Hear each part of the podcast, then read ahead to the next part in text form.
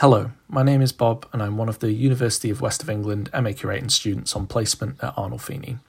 I'm going to be talking about a painting by Frank Bowling that is in Gallery 3.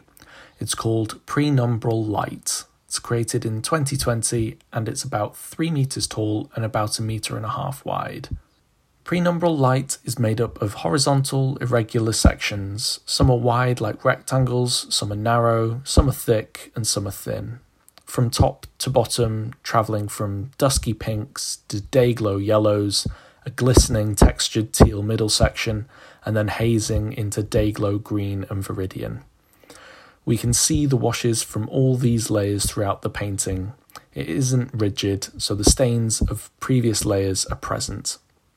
The bottom section, about a quarter of the overall painting, the green wash has paused on the surface, as if a pool of watered down acrylic has gathered, suspended in motion, and dried.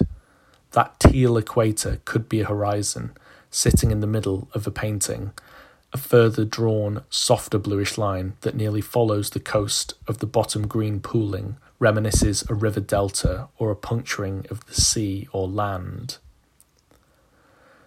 Prenumbra, in reference to the title prenumbral light, means almost shadow, and in astrology refers to a less intense part of the Earth's shadow being cast on the moon, a shadow that is not as dark as the typical full lunar eclipse.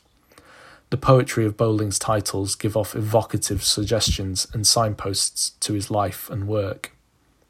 We've also selected Prenumbral Light for the front cover of the catalogue for Land of Many Waters where you can discover more about Frank's work with interviews, reflections, and critical dialogue about the work in this exhibition.